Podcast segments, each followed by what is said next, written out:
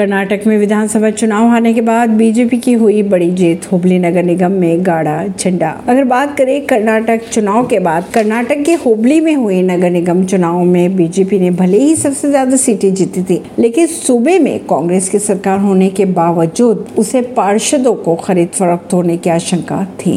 कर्नाटक में हाल ही में हुए विधानसभा चुनाव में बड़ी हार के बाद भारतीय जनता पार्टी के लिए एक राहत भरी खबर दिखाई दे रही है। सुबह के हुबली में नगर निगम चुनाव में बीजेपी ने बड़ी जीत हासिल की और अपने ही मेयर और डिप्टी मेयर बनवा लिया है। खबरों की माने तो बयासी सदस्य वाले नगर निगमों में बीजेपी ने उनचालीस सीटें जीती और उसने अपना मेयर और डिप्टी मेयर बनाने में कामयाबी हासिल कर ली।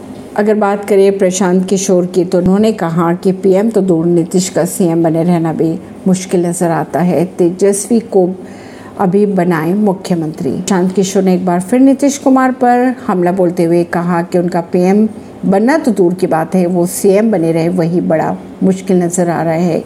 उन्होंने ये भी कहा कि नीतीश कुमार तेजस्वी यादव को अभी ही बिहार का मुख्यमंत्री बना दे, ताकि 2025 तक तेजस्वी को तीन साल तक काम करने का मौका मिल जाए।